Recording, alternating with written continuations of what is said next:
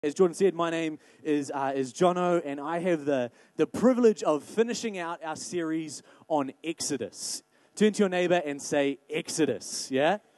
Who here has been enjoying the series so far? Hopefully, yeah, you won't hurt my feelings if you don't put your hands up, but you will hurt someone's feelings. So uh, please put your hands up. You know, it's interesting that the book of Exodus is an interesting book of the Bible. Um, I, I, don't know if, if you've found that or not. You know, it's, it's interesting because uh, I, have heard it said that uh, the, the book of Exodus is, is like a shadow. Right? The book of Exodus is amazing. It's amazing for a bunch of reasons. One of the reasons that, that I find it amazing is it's the, um, the scriptural basis for the greatest movie of all time, right? We all know what that movie is, yeah? The, it's, the, it's the Prince of Egypt. Ten Commandments, oh, almost. Almost. It's just not animated enough and doesn't have anywhere enough singing in it for me, Jordan. Yeah, yeah. But uh, yeah, you should go home tonight and watch The Prince of Egypt um, or The Ten Commandments, depending on how old you are. Uh, and uh, I won't sing. Uh, miracles always comes to my mind, but I won't sing it. But, but um, the, the, the book of Exodus is, is amazing because it's, it, it's a shadow of, of what's going to happen.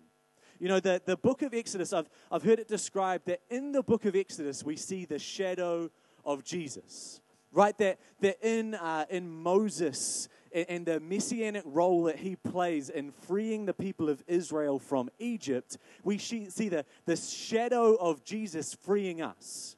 Right? That, that as Moses frees the people of, of Israel from Egypt, Egypt that represents this, this ultimate evil, right? Throughout the book of, of Exodus, we see a bunch of archetypes.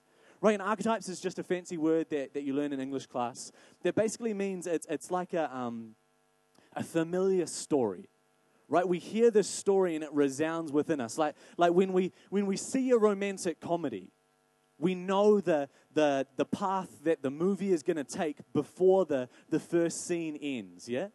You see the cute meet you know at some stage they're going to have a fight that's really bad but not that bad that they can't resolve it within the next kind of hour of the movie. And eventually they'll end up super happy together and ride off into the sunset right right? You, you, you start watching a M. Night Shyamalan movie and you know somewhere in this there's going to be a twist, right? Depending on when he made the movie, it's either going to be a great twist or just really weird and I'm not going to understand it, right? I think he's coming back into his own. I watched the movie Split the other day. It was very scary. Luca warned me. I still watched it. But great twist at the end. Won't ruin it, right? That would be horrible.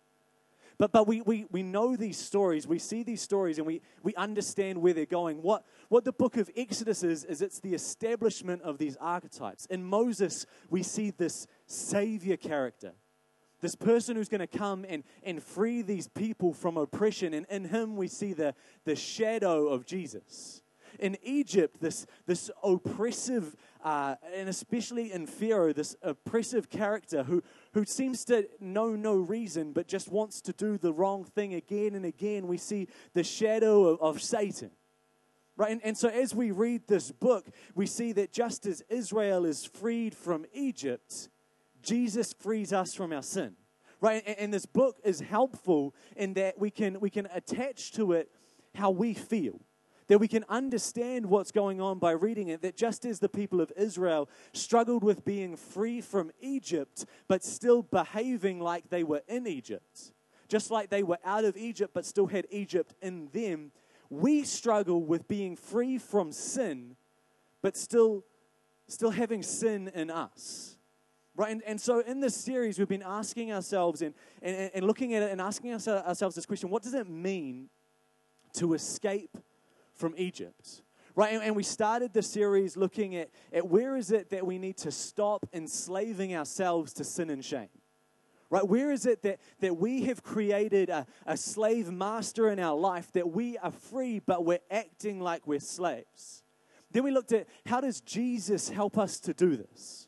Right, if we know that Jesus is the answer, what is the question? And, and last week, Jordan talked about how we are adopted into God's family right? That, that, that we're adopted, and we're not just adopted because we're cute little kids, right? We're not just adopted because God was like, oh, I want to make my family a little bit bigger, but, but we're adopted because God has something to give us as inheritors, that He welcomes us into His family, and with that comes rights and responsibilities. And so today I want, I want to look and I want to conclude our series by speaking to you on how we walk into promise Right? The, the book of Exodus finishes with the people of, of Israel not yet pushing into the promised land, right? Not yet moving into where they should be. And just a little bit of, of biblical uh, kind of knowledge for you. You have the book of Exodus, uh, then you have have numbers, right, where we gather everyone together, right? Numbers, it's called numbers because the Israelites were numbered. Moses is counting them before they're meant to, to push into the promised land. Then you have Deuteronomy, which is kind of the, the last sermon of Moses before they, before they leave Moses because Moses can't go into the promised land with them. And then we have the book of Joshua, right? And, and Joshua's first task Joshua's first mission that he's given is to lead the people out of the desert and into the promised land.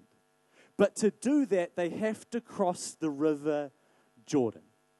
See, this morning I want to look at, at how the Israelites walked out of the desert and into the promised land, and how we too are called to walk into our promise. And the question that I want to ask and hopefully answer in the next 30 minutes is how do a broken people bring heaven to earth? Turn with me, if you've got your Bibles, to Joshua chapter 3. We're going to read from verse 14 uh, to 17. I want to use this, this story of the people of Israel crossing the river Jordan a, a, as a picture that God paints for us as to how we can walk into our promise. There's some lessons we can learn here. So turn with me, Joshua chapter 3, verses 14 to 17. I'm reading the NLT version. We'll have it up. There you go, already on the screen. It says this. So the people left their camp to cross the Jordan, and the priests who were carrying the Ark of the Covenant went ahead of them. It was the harvest season, and the Jordan was overflowing its banks. But as soon as the feet of the priests who were carrying the ark touched the water at the river's edge, the water above that point began backing up a great distance away at a town called Adam which is near Zarethan. And then the water below the point flowed on to the Dead Sea until the riverbed was dry. Then all the people crossed over near the town of Jericho. Meanwhile, the priests who were carrying the ark of the Lord's covenant stood on dry ground in the middle of the riverbed as the people passed by. They waited there until the whole nation of Israel had crossed the Jordan onto dry ground. Won't you bow your heads with me? Let's pray. God, I thank you for this opportunity to, to look at an amazing story that you've put in the Bible for us, God. God, that, that when this was wrote in, when this was written down, when this account was recorded, God, that, that you knew that one day in the future we would be reading it and that you wanted to speak through it to us. God, thank you that you have something to say. God, some, something to show us, a, a way to enlighten us. God, thank you that we all have a promise, God that we all have things that we're believing for, things that we're hoping for, places that we want to go. God, thank you that you join us in that promise. I pray that when we leave this place this morning, God, that it wouldn't be through, through fancy words or amazing songs, but that you would speak to us in that still small voice. God, that you would speak to our hearts. God, that we would know that you have something to say to us and we would listen. In Jesus' name, amen. You know, it's, it's interesting. The Bible is basically a, a collection of stories about people trying to walk into God's promise for them right? Especially the Old Testament. Stop for a moment and, and, and, think of some stories of, of some biblical heroes, right? The story of, of Adam and Eve, the story of Cain and Abel, of Noah, of Abraham and Sarah, of Isaac, of Jacob, of Joseph, of Moses, of Joshua, of the judges, of Saul, and of David, right? All of these stories are united in that they're about people that God is drawing forward into something new. That the world is, is changing in some way, that, that He's drawing them forward into changing the world, but at the same time, He's drawing them into a relationship with Him, into, into freedom with Him, into love and peace with Him, and yet they all fall short of entering into God's promise. Right? Well, what is God's promise, right? Is probably the question we, we get to then. Right? What, what is this promise that these people fall short of? Right? God's ultimate promise is that the world will be made right. Right? That God is redeeming creation. And, and our part in this is outlined in Genesis chapter 12, verses 1 to 3, where we're told through Abraham, we are included in this Abrahamic covenant that we are blessed to be a blessing that, that we are a called people, that we're called to be the people of God that will bring the blessing of God to all people. And that as we walk out as the people of God, we find life is, is bigger. That we find that the meaning of life is, is, is found in, in moving out into what God has for us. That the meaning of life isn't work right? The meaning of life isn't accomplishing things. It's really easy to, to think, man, we've got this promise and this mission from God, and, and I need to earn God's love and acceptance. The, the meaning of life is to rejoice and rest in God. Right? If you're here this morning, you need to know that, that God died for your sins, that God died to establish a relationship with you, that He loves you and He wants you to know Him. That is your primary mandate in life. But at the same time, there's, there's this mission that, that, that we're invited into, this, this promise, this goal, this, this task to help others to know God. That, that God is making all things new and that we are invited to be a part of it. See, these people don't fall short of the promise of knowing God. Right? That's a promise that, that basically it's, it's a one sided promise. God says, I will come all the way. You accept my sacrifice for you, and we're, we're there. Right? The promise is fulfilled. Know God, love Jesus, and you're in a relationship with Him. That promise doesn't take a whole lot from us. But there's another promise a promise that the world is broken, but it shouldn't be. A promise that the world is hurting, but it doesn't need to. You, you, you, don't need to look far this week in the news to know that the world is a hurting, painful place.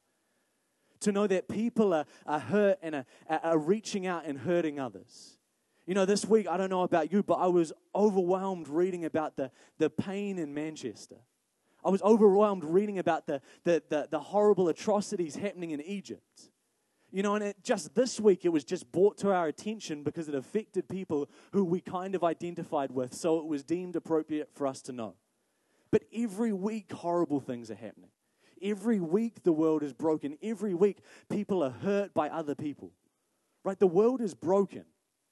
And God's promise is that we can be a part of fixing it that we can be a part of the solution. See, God's promise is that He's making all things new and that, and that we can be a part of it. So if, if the promise of God is bringing the kingdom of heaven to earth, of a perfect world, of not only the penalty of sin, but the presence of sin being eradicated, then if we think on these biblical heroes and them attempting to walk into God's promise, we do realize that they all don't quite make it. Right? Adam and Eve, original sin. Cain and Abel, murder. Noah, drunken shame in the tent. Abraham and Sarah attempting to make God's promise happen on their own. Jacob spends his entire life running from lies and deception. Joseph endures so much to bring his people into promise, only to have Moses have to rise up and free them from the very promise that they had gone wrong and then he himself not being able to enter the next promise that God had for them in the promised land. Then we have Joshua, who finally brings the people into this promised land, this place that they'd been dreaming of for generations, and, and he walks into the promised land only to find that it's filled with adversity. Then we read the book of Judges, this book of the people of Israel in the promised land right? Of the biblical story, this should be the crescendo. This should be the ultimate moment. This is meant to be the epilogue of the book where everything is right, and yet it is the most tragic book in the Bible. As these judges rise up and try and turn the people of Israel back to God as they go further and further from Him in this destructive spiral, ending up being a people who don't even know the God who brought them into promise. And we have Saul, right? The first king, meant to be the answer to the problem of the judges, a, a person to unite Israel, to point them to God again. And, and this man, Saul, he is, he is proud and arrogant and refuses to humble himself before God. So we have David. David, who is a, a man after God's own heart, who is everything that Saul isn't. And even David sins and commits murder even David, it, it's, it's all right for David, and then his, his sons and his daughters, they fight between each other, and the nation of Israel is fragmented into two parts and, and never quite reunites. See, so if we read this account of all of these biblical heroes and, and nothing quite goes right for any of them, the question we, we must ask ourselves is why is it so hard? Why is it so hard to leave Egypt and then get Egypt, the slave mentalities, to get Egypt, the destructive habits out of us? Why is it that we cross into the promised land, into God's promise, a relationship with Him, and yet we find that we still have opposition? You know, a few years ago, I was, I was at a conference and, and Pastor Steve Graham was, was speaking, and he said something that stuck with me. It was one of those, those paradigm shift moments. He, he said, All good theology exists in attention. And, and in fact, the, the biblical narrative itself is attention. And if you think about it for a moment, you yourself, yourself have, have probably felt this tension. Right? Have you ever had a moment in which you said to yourself, I, I thought that I was better than that? You know, at, at work lately, um, it, has been a pretty high stress environment, right? For those of you who don't know, uh, I work for the government. Um, I won't get into what I do because I find it really interesting. Everyone else finds it boring, right? So you don't want to know. But, but uh, enough to say that I work for the government and it's an election year. And, and uh, basically, everyone who works in government has the same approach to an election year, which is, right? Because a whole lot of stuff happens and, and, and plans are made and words are said and, and um, the, the work lands on the poor public servant, right? Can I get a collective? Ah, thank you. That's for my heart. Thank you. I know my my seven seven and a half hour work day is uh, it's just really hard for me. Right? That's in my contract. That's not what I work. Um, but you know, so so uh, it, has been a stressful week, and, and there's been one thing that's been happening to me in particular. There's been one person that, that I've been uh, working with, and, and they seem to enjoy annoying me. Right? Have you ever had a person like that in your life? Especially at work, it gets really difficult because you can't kind of just be like, You're annoying me, I'm going to go home, right? Because your boss is like, Just a second, Jonathan, you actually have some obligations in your contract to stay and do your work. Right? And you can't be like, Look, you're annoying me, I'm just not going to interact with you anymore. Because then your boss will be like, Actually, there's a part of your job that kind of, uh, I require you to do your job and stop being a baby. Do your job, please, Jonathan, right? These might or uh, may not be conversations that I've had. Right? And, and, and, so, have you ever had this person and, and, you're trying to be nice to them, but it feels like their, their goal in life is to make your life hard? Right? I remember one day in particular when this person decided to, to go for the, the double, right? To both be unhelpful and somehow sass me. Right? So they weren't helping me, and yet they were kind of talking to me like, um, what do you think you're doing? And I was like, well, both of our jobs, to be frank, because you're not doing nothing. Right? And so I remember I had one of these days and this, this person was just annoying me. And it got to the end of the day and I was angry, right? And so I, I walked out of my building and I got in the lift. And the lift always takes ages to come. And I got in the lift and I stood there and I walked out and I got into the car. Right? And, and for those of you who don't know, I work in town near the Beehive, government, etc., etc. I live out in Churton Park, right? Which uh, was never a suburb I thought I'd live in, but there you go. I'm living in Churton Park. Uh, and, and so we, we, we get onto the motorway, right? And someone had had the audacity someone had had the cheek to decide that today of all days was a perfectly good day to have a nose to tail. Right? Which is one of those accidents. They're like a bigger accident I can't get mad about because someone might be hurt. And I'm like, oh no, that's, that's like a big deal. I won't get grumpy about that. But a nose to tail, no one's been hurt, just very inconvenient right? And so there we are, we're, we're on the motorway, and this thing happens, right? We're in the left lane, just picture it. Picture that beautiful motorway that we have, smart motorway, right? You've got the special, special speed limits, which definitely work because everyone follows them, right? And so you're on this beautiful smart motorway, and we're heading out, you know, north towards the promised land that is Churton Park. And, uh, and what happens is, is lots of people live in the Hutt, right? There's, too many people, some might say, right? What the main problem is, is that lots of people live in the Hutt. There's nothing to do in the Hutt, so they all work in town, right? And so all these people, they, they work in town, they live in the Hutt, and, and, and they commute back and forth, right? Charlie and Matthias are like, it's going to be us when we live in Petone. It will be. Welcome to the lovely traffic. Catch the train. Beautiful train. Right, so anyway, there's always people in their cars on the motorway out to the Hutt. And the Hutt, that, that lane of traffic is where the nose to tail has happened, right? That's, that's where it's all backed up. And so they're crawling along slowly, which is fine, except someone has had an ingenious moment, right? Where they're like, here's what I'll do I need to drive to the Hutt, But look at all those cars waiting in the line to get out to the Hutt. Rather than waiting in that line, what I'll do is I'll jump into the lanes of traffic that go out to Porirua, right? The, the left hand lanes, those two lanes that go out to Porirua and Churton Park and all those other lovely, lovely places. I'll jump into that lane and I'll just, I'll cruise on past everyone, all those suckers waiting in the line, and I'll indicate at the last minute and I'll jump over, right? I'll skip that 10 minutes of waiting. Genius. Right? And so here they are, they've got their indicator on there.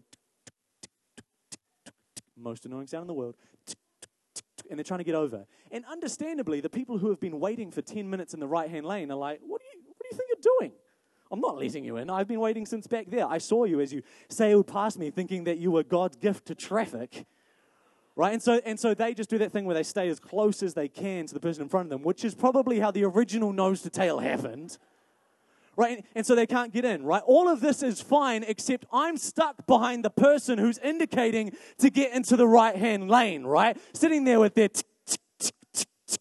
And I'm sitting there being like, look, the traffic in front of you is open. But everyone on the left lane to me is cruising on by, being like, oh, I'm so glad I'm not Jono stuck in that traffic for 10 minutes, right? And all of a sudden, something starts to well up within me right? All of a sudden, I, I start to question the driver in front of me, that their purpose, right? I start to, to, first of all, I ask myself, where did they get their license from, right? When did they sit their license? Did they sit out in a province where they didn't have traffic, right? Where the only road test they had to do was don't run over the cow. Right, so I'm sitting there and I'm questioning, where did you get your license? Then I start questioning their general reason for existing, right? Like, God, what purpose does this person have? right? What good are they bringing to it? Start banging on my dashboard, right? Maybe some choice words fly out of my mouth, and all of a sudden I, I have this moment. What am I doing? Right? Why am I so worked up? Why, why am I behaving like this person has personally, you know, spat in my face and called my mother horrible names? I thought I was better than this. I thought that, that, that I wouldn't react in such a, a, a, a stupid way to something so small. I'm, I'm in this tension. I know that I'm free from the penalty of sin. I know that, that Jesus died for me to walk into promise, for me to have life and life abundantly, that, that God calls me to change the world. And here I am yelling in my car because I can't handle someone annoying me at work. And the cascade effect is that I just explode. Right? I'm in the tension of God saying that I am blameless in His sight, and yet I am not behaving like someone blameless in God's sight. The, the theologian Geerhardus Vos describes this as, as the paradigm of the already but not yet. That we as Christians are actively taking part in the kingdom of God. That the kingdom of God is here and now, but things are not yet as they should be that we are already in the kingdom, but that we have not yet seen it in its glory. It's as Paul says in Romans chapter 8, verses 1 to 2. So now, as there is no condemnation for those who belong to Christ Jesus, and because you belong to Him, the power of the life giving Spirit has freed you from the power of sin that leads to death. And this very verse is preceded by Romans chapter 7, verses 14 to 16, which says, I'm full of myself. I've spent a long time in sin's prison. What I don't understand about myself is that I decide one way and then I act another, doing things I absolutely despise. See, here's the tension we are free from the penalty of sin, and yet we live amongst the presence of sin. In, in, in Jesus, our sin has no eternal ramifications, but plenty of immediate consequences. See, um, a, a, few weekends ago, you, you would have uh, you would have missed you would have missed me. You would have missed me a few weekends ago. You did. Yeah, it was it was painful for you. I can tell. Right. A few weekends ago, uh, Emma and I were, were down south in the in the heart of the south in Alexandra. Right. Turn to your neighbor and say Alexandra.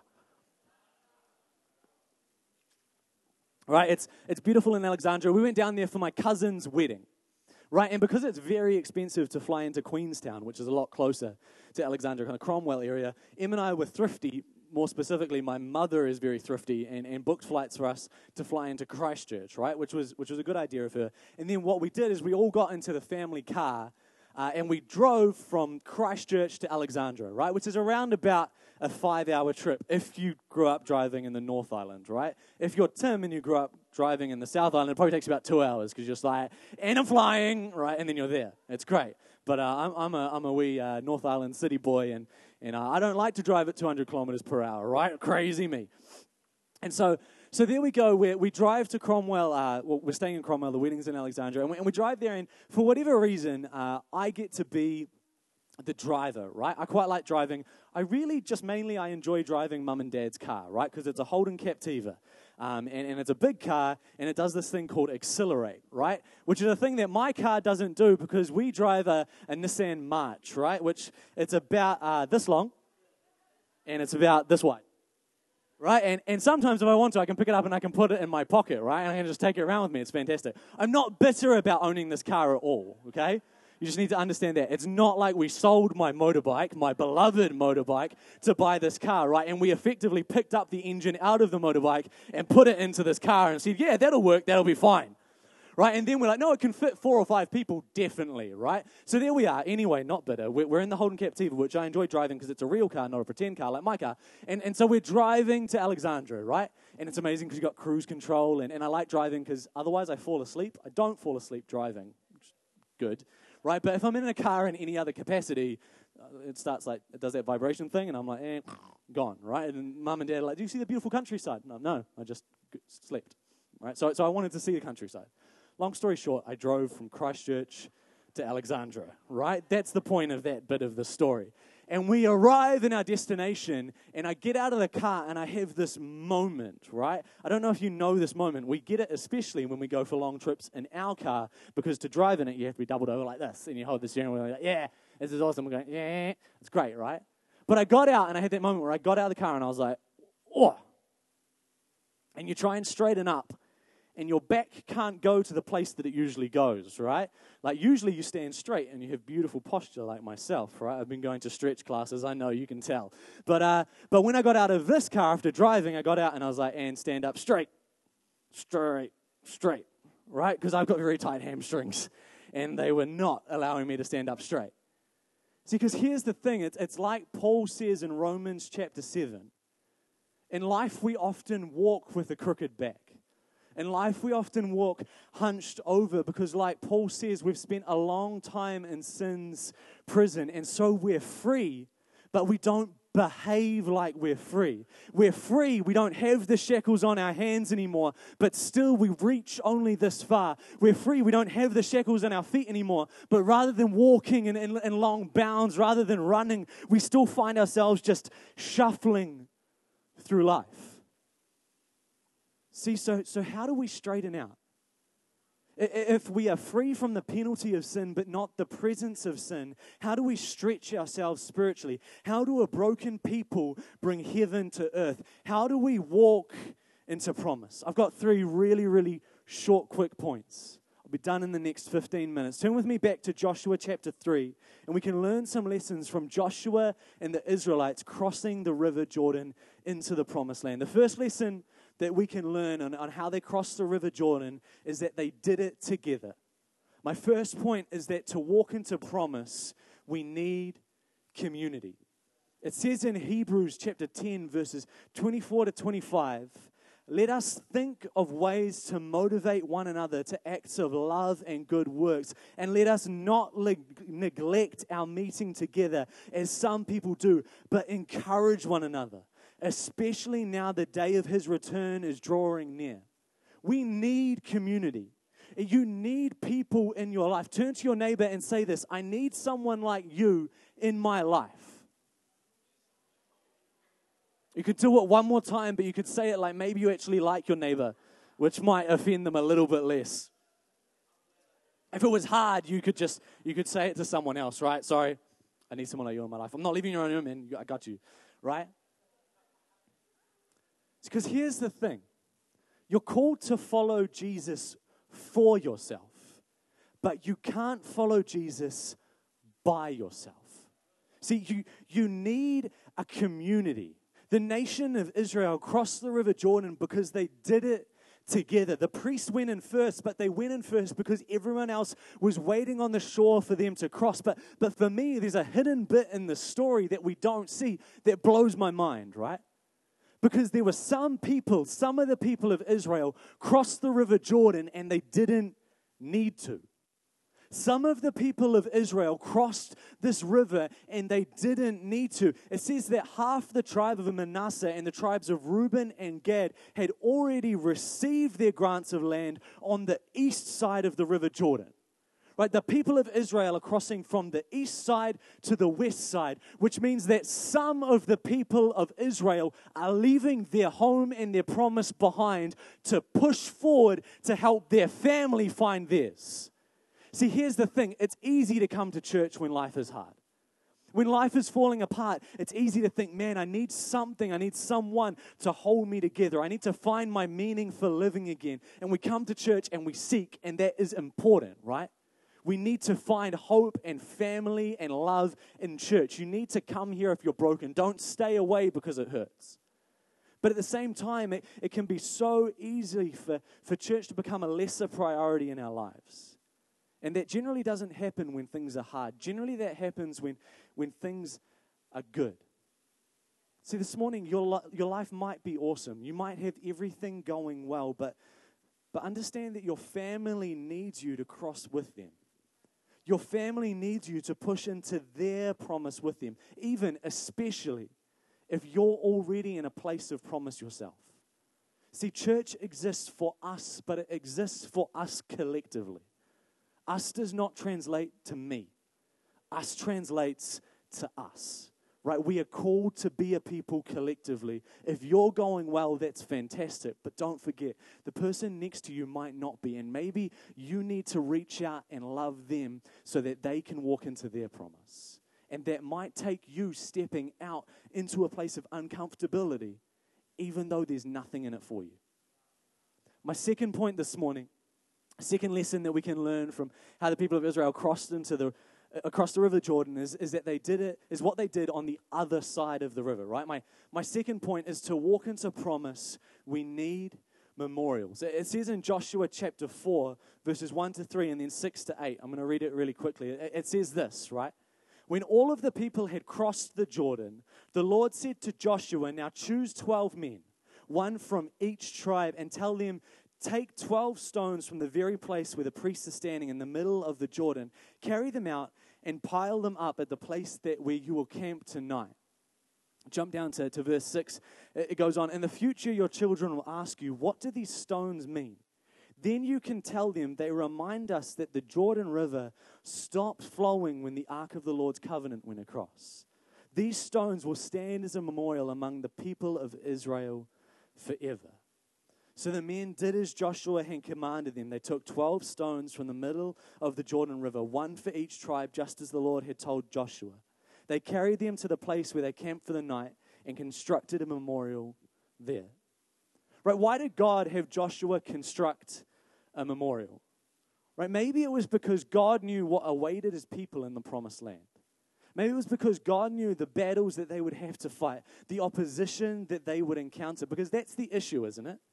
It's that Romans 7 moment, that moment where we say to ourselves, I thought that I was better than that. It's the gap between who we are and who we know God has called us to be. That's what frustrates us. That's why we feel bad because we know where we currently are and yet we have an inkling of God has called me to be this person, right?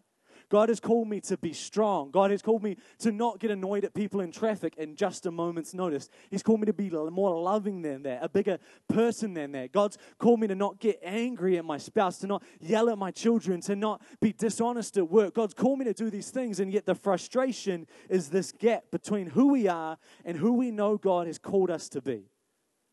But the important thing is, is that there's another gap. There's, there's a second gap that we all too often forget. And this gap is between who we are and who we were. See, maybe God had the people of Israel build a memorial so that they could look back and say, man, we are here, but we used to be there. Maybe God knew that in a few moments' time, the people of Israel would be marching around the fortified city of Jericho, marching around those walls, holding trumpets, marching around, and maybe on the fourth day, someone would turn to someone else and say, Don't you feel kind of stupid? What are we doing this for?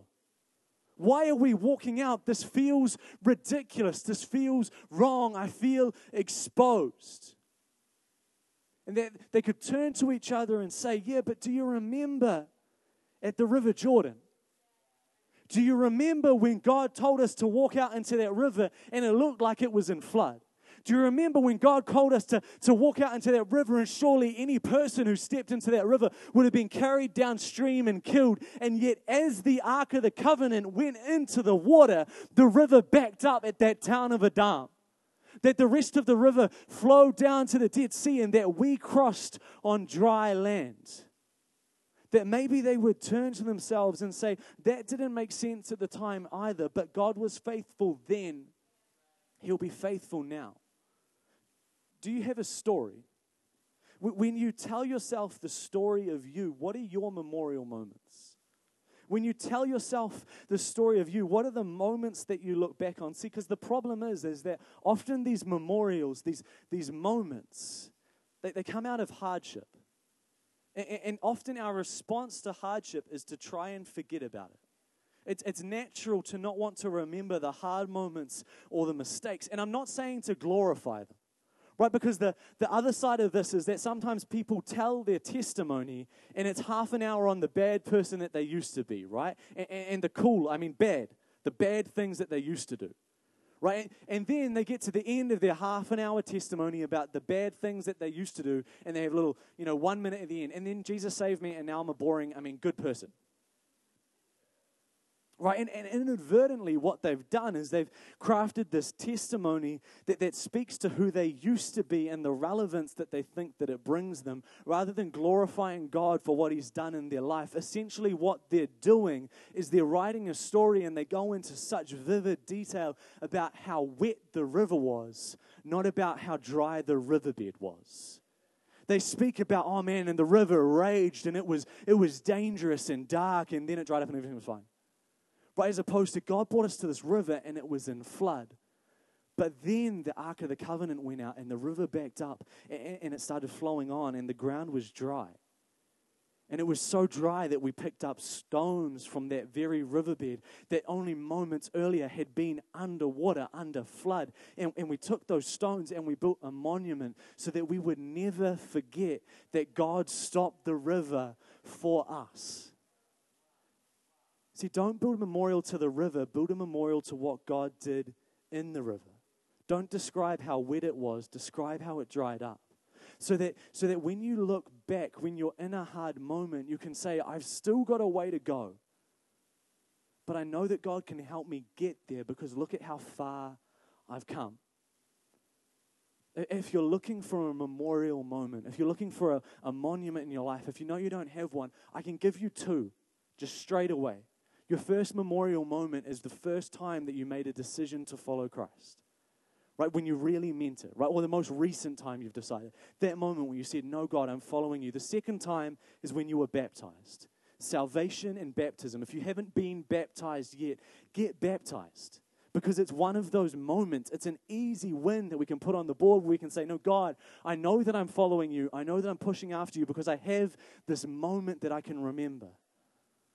The third and the final lesson that we can learn from, from how the people of Israel crossed the River Jordan, yeah, Jack, you just come up, is that the river only backed up because the people carried the ark. See, my third point is to walk into promise, we need Jesus. Because here's the thing in life, we can be as connected as we like. In life, we can tell amazing stories to, to build up our faith, but if we don't have Jesus, it's not going to work. The author of Hebrews writes in Hebrews chapter, thir- uh, chapter 3, sorry, verses 16 to 19. And who was it who rebelled against God, even though they heard his voice? Wasn't it the people that Moses led out of Egypt and who made God angry for 40 years? Wasn't it the people who sinned, whose corpses lay in the wilderness? And to whom was God speaking when he took an oath that they would never enter his rest? Wasn't it the people who disobeyed them? So we see that because of their unbelief, they were not able to enter his rest. And then again in, in Hebrews chapter 4, verses 8 to 9, now if Joshua had succeeded in giving them rest, God would not have spoken about another day of rest still to come. So there is a special rest waiting for the people of God. See, the author of Hebrews isn't saying that what Moses and Joshua led the people of God through wasn't significant, that it didn't count, that they weren't great men. He's illustrating that they were just men. See, it doesn't matter how many great points and sermons how much fancy speaking, how much amazing worship we have, none of that will save you. The purpose of community is to help us to follow Jesus. The purpose of memorials is to remind us of Jesus. The author of Hebrews is trying to explain throughout the entire book that it's all about Jesus. That, that the picture painted for us in the people of Israel crossing the Jordan is that unless we walk with God, it doesn't matter where we walk, we will never walk into promise. See, if you remember nothing else today, remember this that the answer to the question, how do a broken people bring heaven to earth, was always going to be Jesus. But that the how is that we walk with God and that we can help ourselves walk with God by making sure we're in community that we can help ourselves walk with God by making sure that we set up monuments and memorials. But that the lesson here is, is that we can learn from the Israelites is that it's easier to follow God into promise when we walk together. That it's, it's easier to, to follow God into promise if we set up memorials along the way to give us hope, to remind us of God's faithfulness. And the band's just going to get up. And in a, in a moment, they're going to lead us in a song. But before they do, some of us, when we hear the word promise or, or the word plan or the word purpose, we get anxious. Because it, it can feel like we're following God, and, and what happens if, if God takes a turn and I miss it? Right? What happens if, if I miss where God is going and He takes a left and I go right and I end up in a place and I don't know where I'm going and God doesn't seem to be in front of me and I'll be lost and I'll, I'll have lost my promise, my, my one shot? I just want to remind you God is big. Right? Sin didn't stop God. So neither will your mistakes or missed opportunities. God is with you. God's promise will always find us. He will always save us. It's about how much good we can do with Him along the way. So today, that the band is going to lead us in the bridge of that song, Glory to Glory. And the lyrics speak of this exact tension that we've been describing that we have not yet reached the day of promise. That heaven has not yet come to earth, that we live in the already but not yet. And so, in the midst of our tension, let's remind ourselves that God's love conquers all. In the midst of our tension, let's remind ourselves of who God is and direct our attention to the hope that we have that one day we will stand face to face and then, then too, we will sing holy. See, so as, as you stand to your feet, as the band leads us, as we sing these words, I just want to invite you turn your attention to Jesus. When was the last time you stopped and reflected on who He is? Maybe this morning you have a personal promise that you're currently holding. Lift it up to Him. Ask for His strength, His help, and His hope. But let's use these words as a prayer until we reach that day. Love conquers everything. We'll cry an anthem singing, Holy, Holy. And when we see that day, we're standing face to face. We'll shout an anthem singing,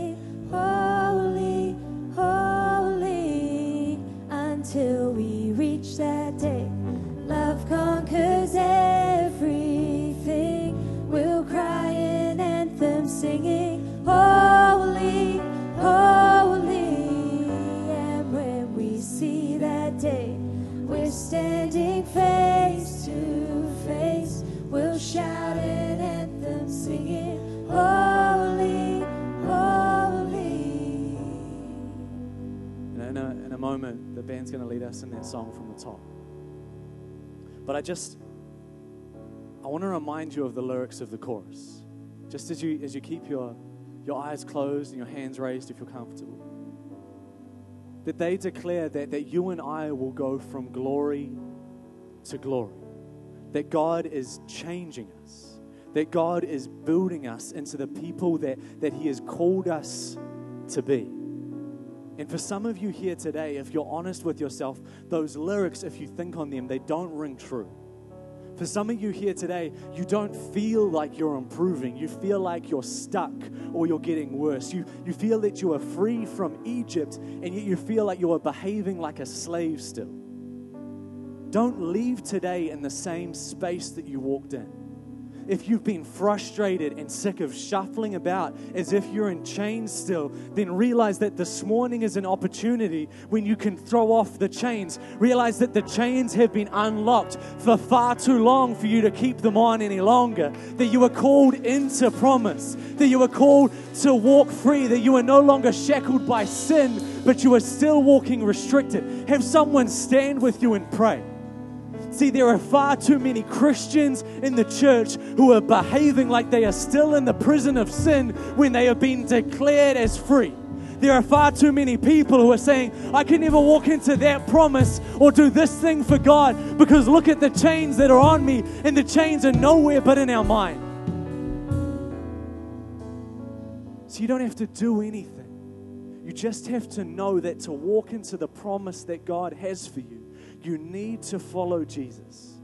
And if something is stopping you from doing that, or you need prayer to encourage you, or a community to rally around you, or a memorial moment to inspire you, or even a prayer for anxiety about following the promise, then as the band sings this song, as they lead us in this declaration, first of all, let that chorus be a statement to yourself. I might not feel like I'm going from glory to glory. I might not feel like I'm improving. I might not feel like God has life and life abundantly for me. I might not feel like I am the solution to the problems that God has placed in front of me, but God's word is stronger than my feelings. And if you know that you're here this morning and you know that your words to yourself are not going to be enough, don't leave here defeated when there is victory waiting for you. Don't leave here convinced of a lie when that lie can be thrown off of you. We want to have the altar open and we're just going to we're going to take as long as it takes. But come to the front. Be bold enough to say, God, I need someone to stand with me in prayer and encourage me. God, I can't quite bring to mind the truth. All I have are lies. Have someone speak truth over you. But let's realize that we are called to walk into promise. And if anything is stopping us, we need to deal with it this morning. Come on, church, let's sing.